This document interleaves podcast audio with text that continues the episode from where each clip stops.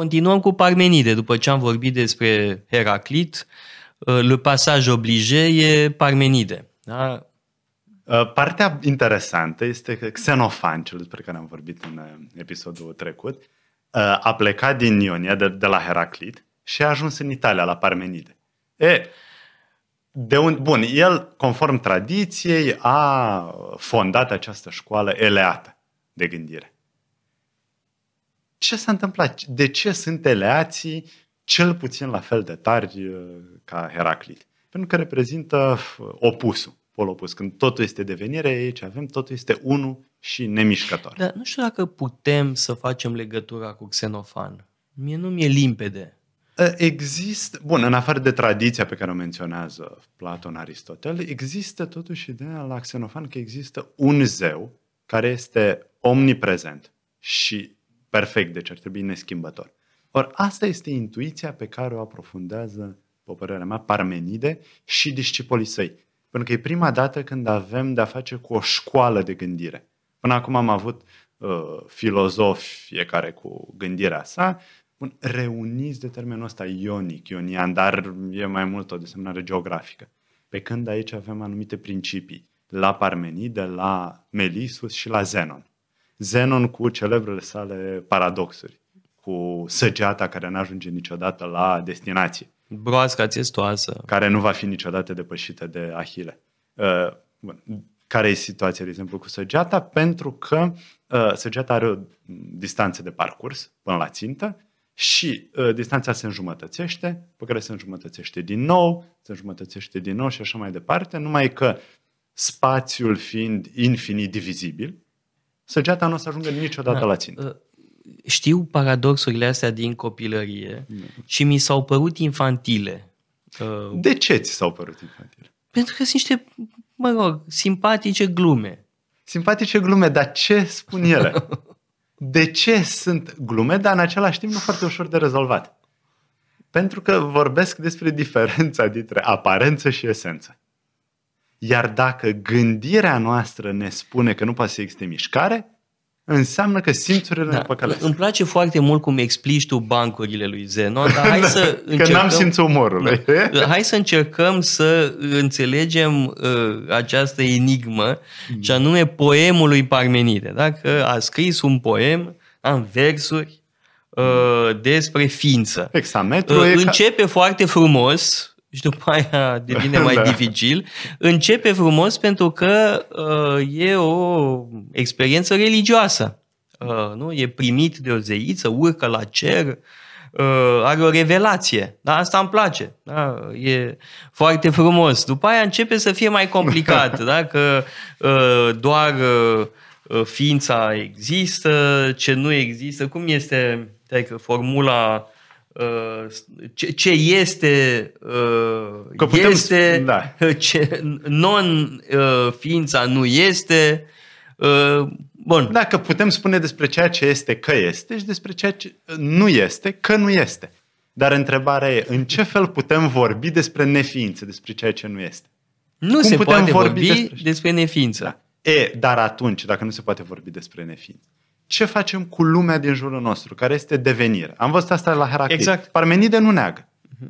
această idee. Și atunci, dacă lumea este devenire, adică combinații între ființă și neființă, dar tocmai am văzut că nu putem să vorbim despre neființă. Deci nu putem să vorbim despre lume și nu putem să vorbim despre lume pentru că ea de fapt nu există, pentru că nu are ființă. Uh-huh. Deci da. ce rămâne solid? Ceva nemișcător. Ceva imobil, ceva etern, Bun, asemenea unei sfere, spune Parmenide uh, la un moment dat. Dar, bun, asta nu cred că poate fi altceva decât un simbol, o imagine, pentru ceea ce este la... Nici nu pot să spun la temelia lucrurilor, pentru că, de fapt, există un singur lucru pe lumea asta. Ceea ce este, ființa. De fapt, asta e intuiția genială a lui Parmenide. Acest monism, că există un singur lucru.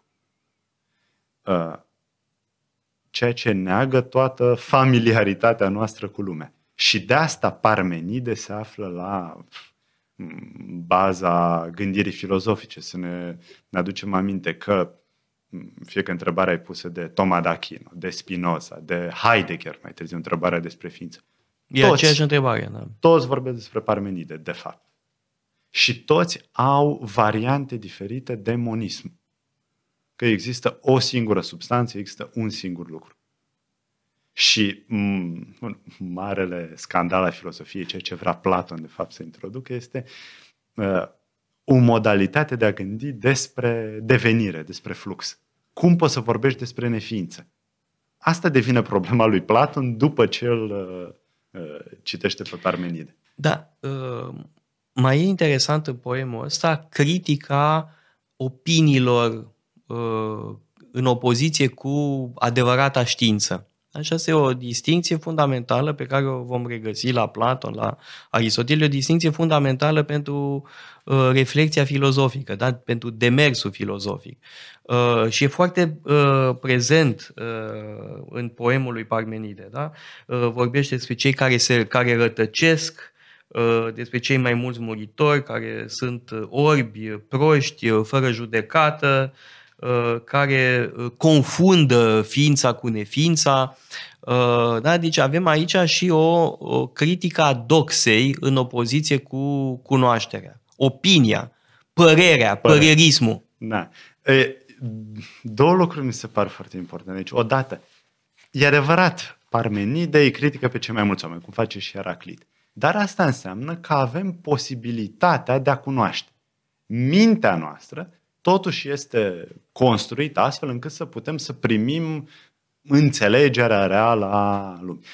Poate cu ajutor, poate cu inspirație, o revelație din partea zeiței despre care scrie în, la începutul poemului, dar după care vorbește despre calea adevărului și după aia având despre calea opiniei, care e de fapt o m- mm, încercare Uh, de, cosmologică, să spunem, asemenea lui Tales, asemenea lui Anaximadru, de a descrie Universul, de la o dualitate primară, lumină și întuneric. Dar uh, interesant este că omul poate să cunoască aceste adevăruri strict logice, abstracte.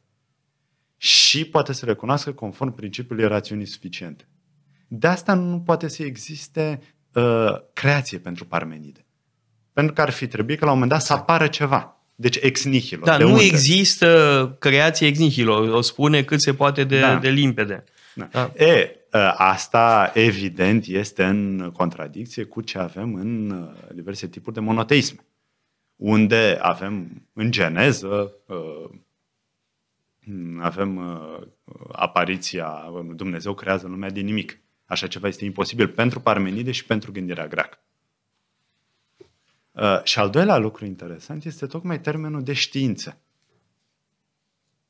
Ce fel de știință? Nici nu mai știu care e termenul în grecește. Oi, da, episteme cred că deja e, apare mai, mai târziu. târziu. Da. Nu cred că este aici. De fapt, este cunoaștere generală. Nu e vorba de o disciplină a științei, așa cum suntem noi obișnuiți. Deci cunoaștere uh, abstractă, cunoaștere doar prin ochii minții, prin lumina naturală, hai să spunem așa. Știu că e anacronistic, dar nu avem o... îl văd un termen potrivit.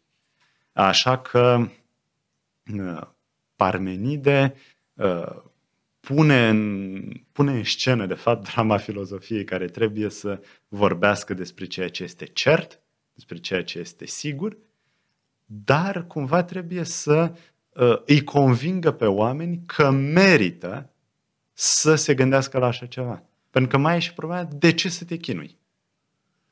Dacă înseamnă să negi tot ceea ce știi, dacă înseamnă să ieși din categoriile sociale, din uzanțele sociale care ești obișnuit, de ce să faci acest, acest pas?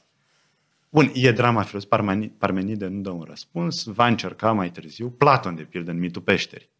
Dacă îmi trebuie să justifice de ce se întoarce cel care are cunoaștere adevărată, de ce se întoarce în peșteră, adică în stat, în polisul grecesc, și de ce vrea să-i convingă pe alți oameni că este bine să parcurgă acest drum spre ființă.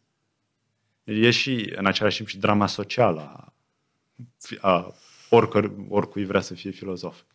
Bun, să uh, recapitulăm. Deci nu există creație, da? Uh, lumea este uh, fără un început, da? nu există un moment zero Uh, și, de asemenea, e fără sfârșit.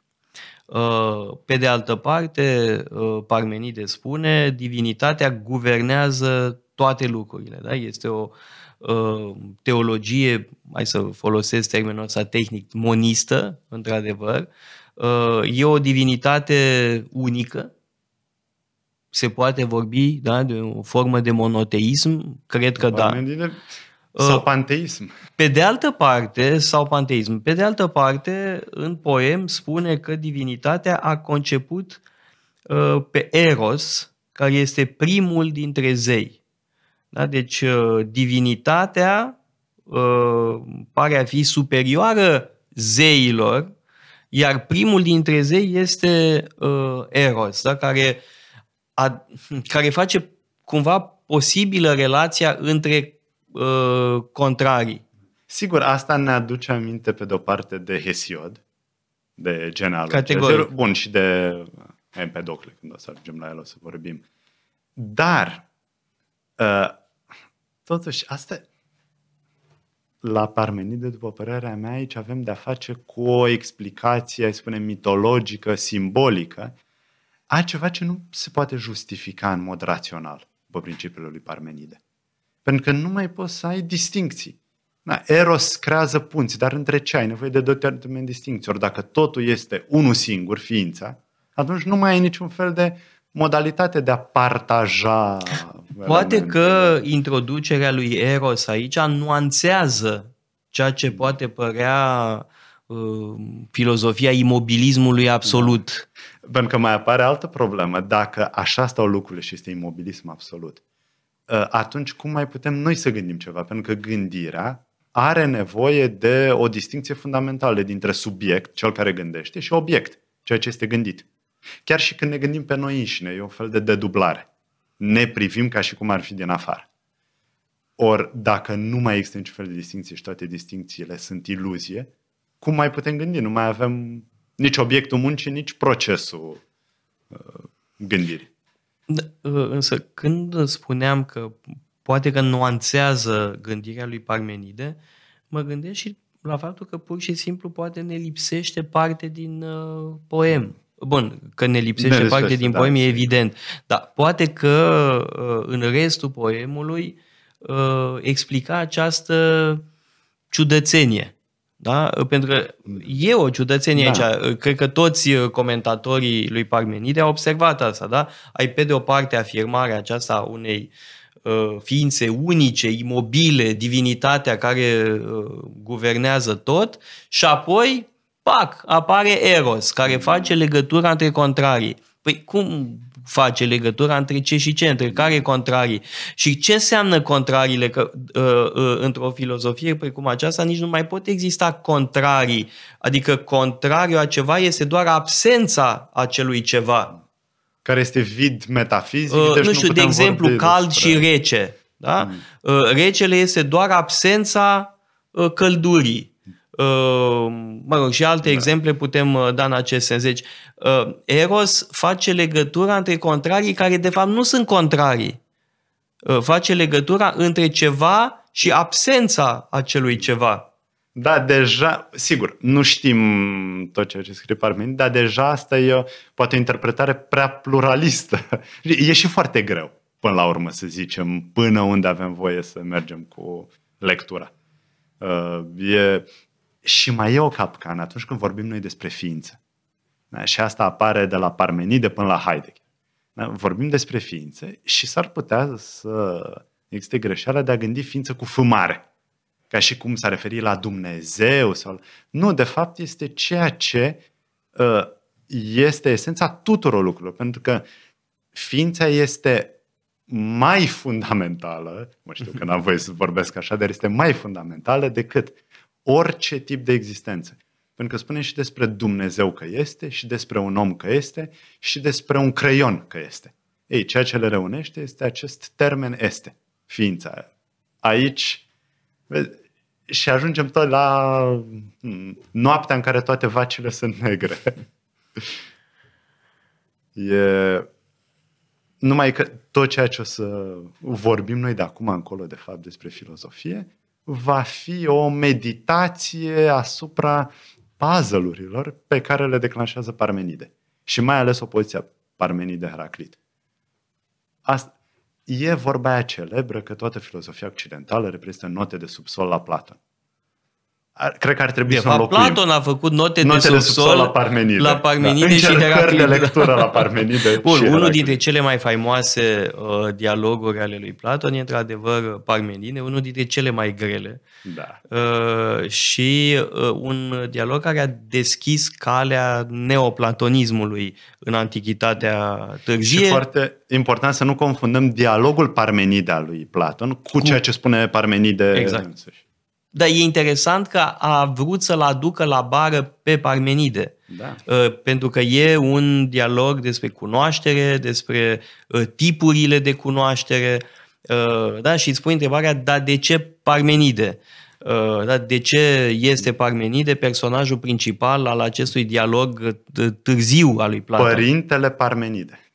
Așa este. Părintele Parmenide pentru că este cel care și dacă ai organ pentru filozofie, trebuie să te confrunți cu uh, gânditorul eleat. Bun. Deci un gând pios la final pentru părintele Parmenide. Uitați-vă pe site-ul paleologu.com, avem o sumedenie de cursuri pasionante și mai cu seamă o pleiadă de lectori excelenți.